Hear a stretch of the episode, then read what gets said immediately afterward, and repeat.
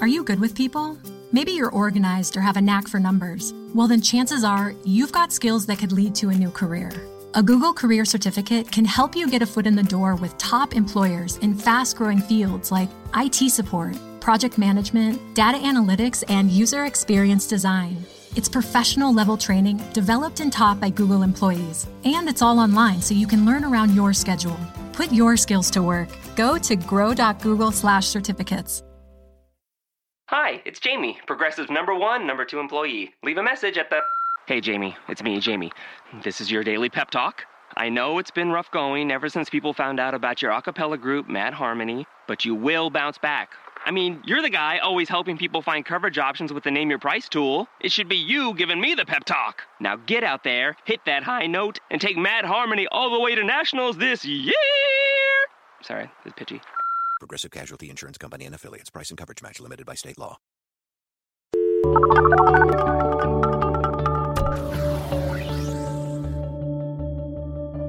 So, for folks who are just tuning in, our new listeners who may have learned about us in the last couple weeks, uh, every week we push out a regular a regular show. So that's Kristen and I breaking down all the polls that are coming out that week. Usually that comes out Wednesday or Thursday, depending on our schedules. We also try to every week do an interview with an industry leader. So that could be a reporter who covers polling. It could be a pollster. It could be a data scientist. It could be a, a sample vendor expert. It could be an academic type person, uh, like someone at Pew or Gallup. We try to get to those every week. We don't always get to them every single week. So this week we have an interview with Anna Greenberg. When we do these interviews, they're frequently with Skype. So sometimes you can hear it cut in and out just a little bit. But when we do the regular show, usually Kristen and I try to be in the sound booth together at the same time. So it sounds a little bit different. Uh, so hope you enjoy it. Thanks so much. Well, Anna, we're so excited to have you. Anna Greenberg is partner at GQR Research, and we've had other folks from your shop on uh, on the show before, but we're really excited to have you. Thanks for joining us. My pleasure. So, well, first, I just want to get this squared away. So, one of my favorite things on Facebook right now is Anna posts pictures of herself doing conference calls in wild locations like like at a farm on the street with a like trash bag because it's raining or like next to a pig or at the beach. So uh, where are you now and can you take a picture of of this call and post it on facebook? Well i am on vacation uh, in delaware at Lewes beach and i cannot take a picture because i'm on vacation. So i don't really feel like the world needs to see me in my uh, my vacation clothing. fair enough, fair enough. But it is nonetheless one one of the good like sub m- sub memes of uh, of Democratic Facebook going on right now. Um, well, it's mostly because um, you know I have I'm a mom and I have I run a company and I have a full client load, and so I end up doing conference calls in weird places because I'm always making sure that I'm spending the time I need to with my kids. So I may be on a conference call while we're shopping for mattresses, but that's sort of why these pictures started. This feels like this feels like it deserves its own Tumblr. Like there was that Tumblr uh, maybe a couple of years ago where people would post pictures. Actually, I wasn't sure quite how I felt about this one, but it was people would post pictures of their kids who were crying and then like just a small caption of like why their kid was crying and it was always something like they wanted the blue M&Ms, not the red M&Ms. You know, like something um, this seems to me like it has the potential to be a good Tumblr, like conference calls in weird places, just like people submitting pictures of all of the bizarre places that they've had to try to get business done. Right, exactly. I mean, it's good because it's like I'm getting my work done, everybody, you know, but it's also like very relatable. Certainly, I can relate to having to do calls in crazy places for sure.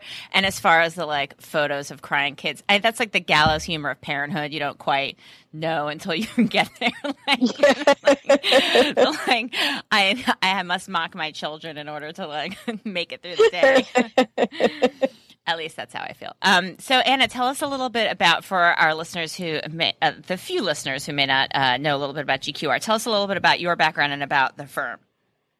Well, the firm was founded in 1980 in my basement in New Haven, Connecticut, by father, Stan Greenberg. So the company's been around for 36 years. I mean, it's certainly no Gallup or Harris, but it's it's pretty it's pretty high up there in terms of longevity, particularly with mostly the same partners. Um, I worked after school uh, photocopying and doing data entry. I even was a caller for a while. I still remember the script. Hi, this is Anna. Uh, I'd like to ask you a few questions about the issues facing your state and local community. Can I speak to the oldest uh, or the youngest male at home right now? Um, so I did that, and then I I've done every job. I was a programmer, but I went to graduate school and got a PhD in political science, and actually had intended to be uh, an academic. And I taught uh, intros, data analysis, survey research methods, public opinion for about four years, and then I decided to leave and join um, my father's firm. And so I've, I've been here for about this will be my 15th year, so it's it's been a while. I want to ask you about um, the the sort of the the world of academia versus the world of practical, you know, working in, in the polling space. I remember back a couple of years ago, I had toyed with the idea of, I thought, you know, man, maybe I really want to go to graduate school and get that PhD. And I got waved off of it because I sort of was told, oh, you know, it's, it's just, it, it operates in a totally different universe than practical politics and you'll get frustrated. And now, you know, I'm starting to see all kinds of academics, folks who are working at universities, they're publishing stuff that's also getting attention immediately and changing the way campaigns work. I'd be interested in your advice to anybody who is sort of uh, dealing with that same question of do I want to do graduate school in academia or do I want to do um, work at a firm, work in practical politics? Mm-hmm. Well, I tell people when they're interested in getting a PhD that they should go in with the intention that they want to be an academic, that they want to teach, and if they're able to do other things like engage in you know acti- engage in research that's relevant politically in the moment that that can be something they can do on the side. But that if you're going to make it through graduate school and actually get a job in academia you have to focus on what it means to succeed in academia. And for many people including myself ultimately which is why i left a lot of it doesn't feel terribly current or relevant. So um, there certainly are the lucky academics who write for the upshot and monkey cage um, and those sorts of websites. But that's really um, the exception. Um, most political scientists are publishing in academic journals, trying to publish books, teaching, and, and trying to work on getting tenure. And so um, it's uh, you really have to be committed to one to be an academic, and then if you want hope, you can do something more practical. But it's very difficult to merge the two because the requirements to succeed in academia are, are really, really heavy and stringent and narrow and challenging. So tell us a little bit about how you think the industry has changed since either since the firm started or since in the 15 years that you've been working in polling. I mean, I've been doing, I've been in polling here for almost 20 years. I mean, it's certainly changed in terms of the automation that's available and the, you know, some of the ease of, of simply getting things done. That stuff is faster for sure. But how do you, there's been so many new firms and so many more people writing and studying polls closely, lots of armchair critics, but response rates, all of that. What do you see as the big tra- trends in how the industry's changed? Well, that's um, that's a, a, whole topic unto itself, and, and there are different dimensions. There's how has data collection changed with the rise of first technology to prevent people from getting you on the phone to um, which now seems so quaint, you know, call blocking caller ID, and that you know going to sort of cell phones, and so there's just the challenge of data collection, and it's gotten, as you know, more expensive and harder to gather quality data. And then you've got changes in the industry itself with the rise of, you know, sort of media driven polling, which used to be fairly elite with kind of the major broadcast and national newspapers, and now anybody can do an IVR, which is a you know interactive voice recognition like a push button poll for two or three or four thousand dollars, and so you have the absolute proliferation of polls using fairly cheap methods to gather data at a time when it actually takes more money to gather high quality data. So you have this um, weird state of affairs where you have people in kind of private political polling and even market research to some degree doing very different research than you see in the public polling. So, and it's the, the intersection of kind of polling as a business with the challenge of quality data collection and it's created in, in some sense it's been really exciting because it's led to all kinds of innovation about how you do include people on cell phones how you can use online research. And on the other hand you know you get these questions about is polling broken? Because public polls tend to not be very good and they're not good because they don't spend the money to do quality data collection not because polling is broken. So it's a very interesting time to, to be a pollster and i think that we all have to constantly do in research internally like r&d to make sure that for those of us who work on campaigns and there's a right and wrong answer, you win or lose, that we are constantly challenging ourselves to do better and high quality data collection, but operating under the constraints of a very competitive marketplace and a lot of public polling um, that in some ways makes what we do um, less valuable for certain clients anyway. Do you think that the fact, I mean, I, I, think that the fact that there are eh, Democratic and Republican firms in some ways has, I think that the audiences that Democrats tend to, to talk to a lot, uh, needing to reach them and understanding the way that traditional, you know, landline polling was failing to reach those folks early on, I think was part of the drive for why Democratic firms seem to sort of get this hey we need to be calling cell phones. Hey we need to be doing x y and z stuff a little faster than the folks on the republican side. Do you think there are, are any other sort of differences between what you do at a democratic firm and what your perception is of what folks at republican firms do? I, I do get asked a lot you know well what's the difference between an r and a d firm besides you know i guess they just work for republicans and democrats? I mean do you see any differences between the democratic side and the republican side um, I first of all, overall, no. I think that the the methods that you use to gather data um, and gather it accurately are the same whether you're a Democrat or Republican. Do. So I, I, don't, in principle, there should be no reason that there's a difference. I think the differences that you're talking about around, I think, greater sophistication on the Democratic side with using analytics and modeling and um, sort of doing pioneering research on how to include cell phones um, comes because there's kind of an institutional commitment to that kind of work, largely driven by the labor movement. And so there's been a lot of investment made on the Democratic side on building good voter databases, accurate modeling, um, sophisticated data collection techniques. And you don't have the same institutional commitment to that on the Republican side. And to be totally frank, I think given the current nominee who has is dismissive of kind of sophisticated analytic work in politics, I'd be shocked if there's a big institutional commitment to that this cycle. And the problem for Republicans is the longer they go without kind of an institutional commitment to doing the internal R and D, is that their techniques fall kind of farther and farther mm-hmm. behind. I do want to add one other thing though. One of the reason why I think Democrats were better at including cell phone research was that, you know, for our side, you know, we tend to have a, a, a base, an electoral base that is more minority, younger, urban. Mm-hmm. Well, those are the voters that are hardest to reach on a landline. So we've had the necessity of doing the necessity to do accurate research for us when we think about how to win campaigns, we have to have an accurate sample of African Americans, Latinos, millennials. And so that has forced Democrats, I think, earlier than Republicans to make sure that we change our techniques to make sure those respondents are included. And I think one of the problems in the 2012 election was that the pollsters from Mitt Romney, for whatever reason, didn't really have enough cell phone interviews. They really underestimated the minority and the youth vote in that in that election, primarily because of the way they were gathering data. So, you know, when we talk about polling and people talk about the industry, there's a lot of focus on data collection, cell phones, statistics, modeling but a lot of campaign internal polling really requires a fine ear in terms of messaging, strong writing, make sure the questions are as strong as possible, that respondents understand them. You're not simply asking who are you going to vote for, Trump or Clinton. You're really trying to convey something that can then be translated into paid communications. Can you talk a little bit about that? Because that's a different skill set than statistical modeling. Absolutely. I mean, I think one of the big differences between media or public polling and campaign polling is that campaign polling has to be strategic. In other words, you can't just describe what's happening um, in the electorate, but um, actually use that data to tell a campaign or an advocacy group.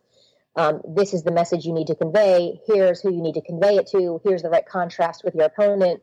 And so you there. This is where the art comes in. I mean, that you can be perfectly competent at the science, but if you don't know how to understand um, the political environment, the issues people care about, the things that drive voting decisions, the kinds of um, the kind of information and knowledge you need to write a survey that allows you to be strategic, um, then the data are of, of, limited value. And by the way, that is one of the places where I think my academic background has been helpful because I mean I know a lot about the nature and origin of public opinion. I know to quote to quote a famous uh, John Zaller book on um, how people form opinion, and you know the insights of cognitive psychology, and you know looking at political history, and I mean there's just a whole set of different disciplines that come into understanding public opinion. So um, I think our strength as a firm and many other democratic polling firms is that you know we're willing to kind of go out on a limb and say here's what the environment looks like, and here's what you need to do to either change it or maintain it.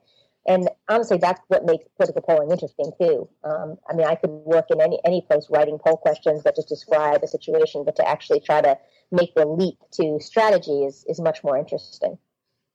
And I would say that we're very um, uh, we're very direct about it. When we write a polling memo, we say, "Here's the situation. Here's what you need to say. Here's who you need to say it to." Now, that is always based on the core values and positions of the candidate. We're not creating it out of whole cloth, but nevertheless, it's very it's that specific. And then the media consultant and the the direct mail consultant and the digital, they will use that information to shape their paid communications and who they're talking to.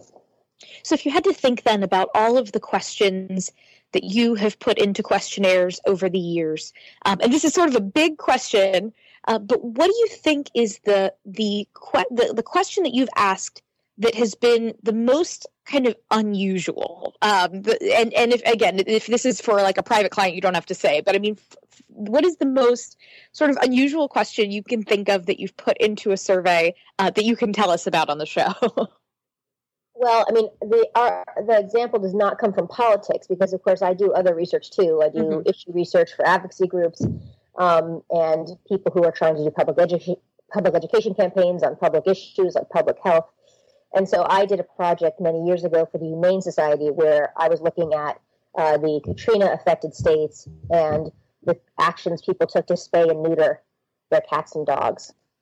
So I would say the questions you ask about spaying and neutering are some of the more unusual questions that I've, I've written in that survey. So and, and four nights of focus groups on it too. So it's a lot of uh, anthropomorphizing of people's pets, and um, it was it was um, it was a really interesting project. Oh, amazing!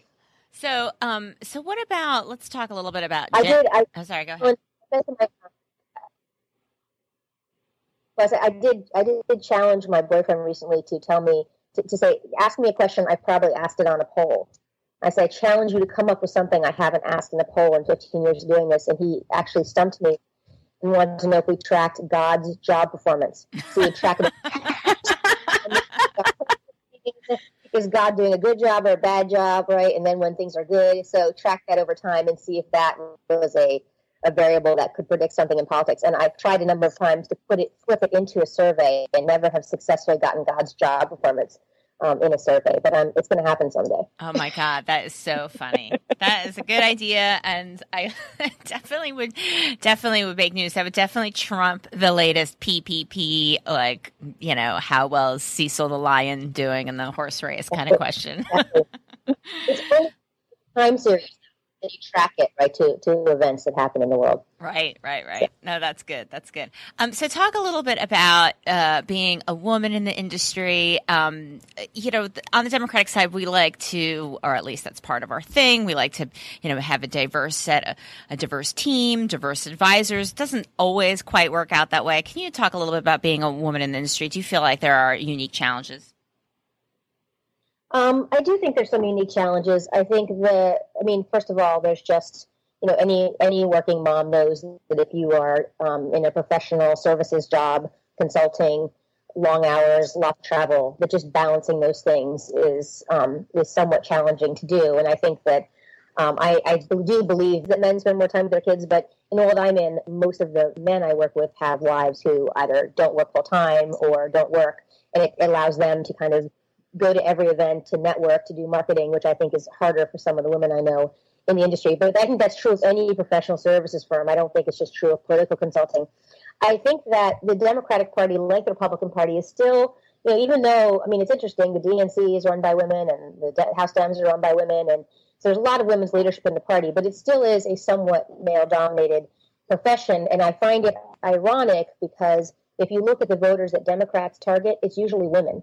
And I've sat around a lot of tables where men tell me what we should be saying to women voters. And I'm wondering why aren't there more women at the table saying what we should say to women voters?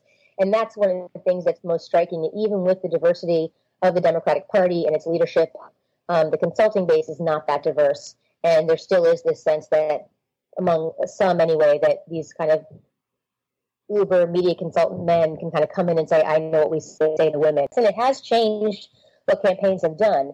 Um, but there's a lot of mansplaining about what women want and what they want to hear in my profession.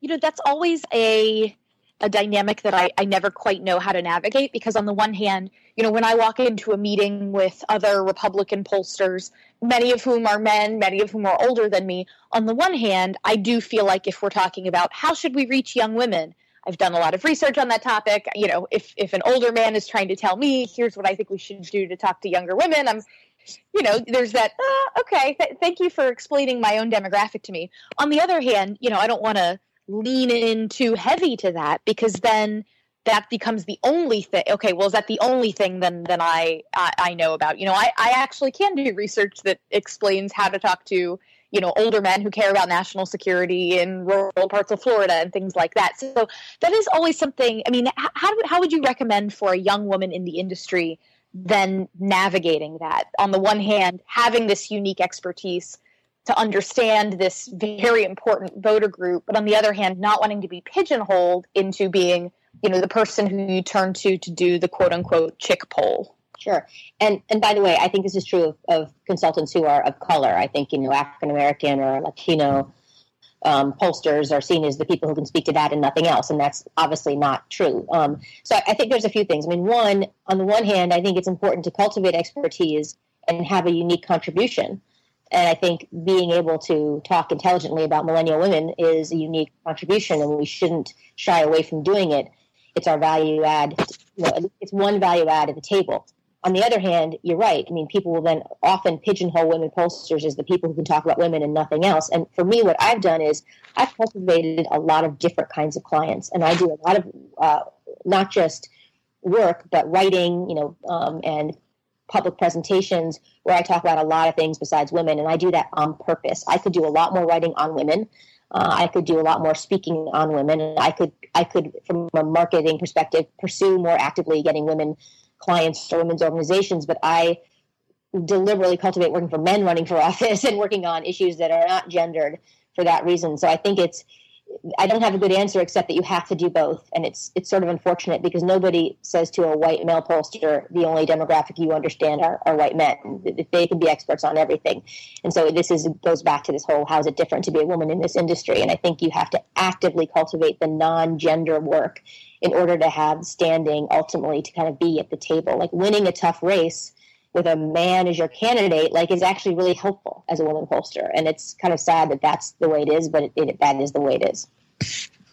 Yeah. So, um, yeah, that's no, that's really good advice. I hadn't thought about that, like making sure your uh, your portfolio is not overly gendered. I mean, I guess it's like you know, it's the same thing as actors or anybody else who seems like branded as your role is X. I remember going into a pitch once and saying, you know, here's what our cap- you know, here are our capabilities, would like to do some work with this group and the political director of the group said, "Okay, well we have this person working to study women and we have this person studying African Americans and we have this person they ticked through like a couple different things. So where would you fit in?" I'm like, "Well, I guess I would have to then just poll, you know, women without children in their 20s or 30 however old i was. I gave my exact demographic. I mean, it just seemed ridiculous that that's how it works because obviously the whole point of being a pollster is that you're supposed to be able to understand everyone. If you can't figure that out then then this is not really the career for you. You're supposed to be able to listen to people who are not like your own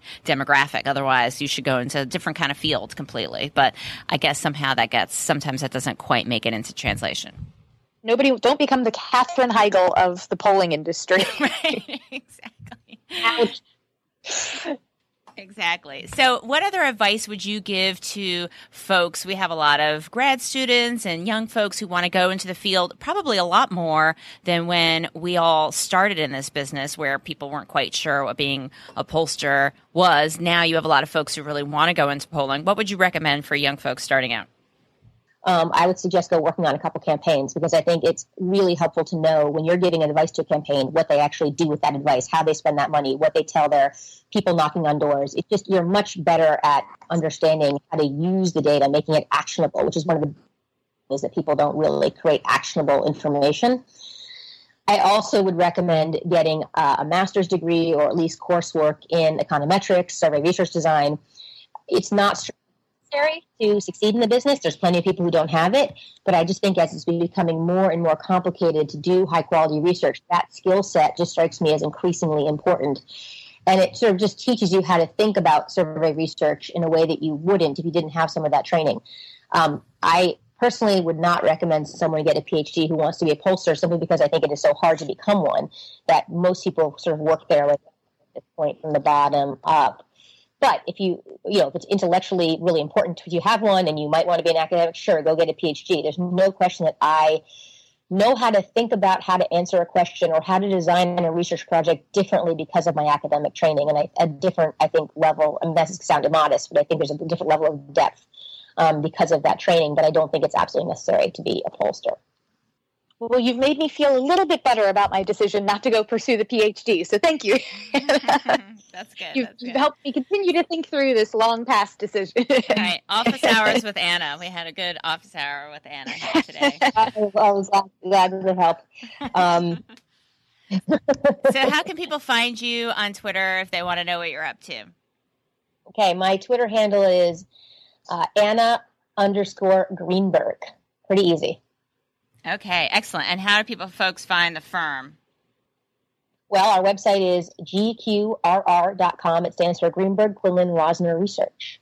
Great. Okay, well, thank you so much, Anna. We really appreciate it. We'll let you get back to your well deserved vacation.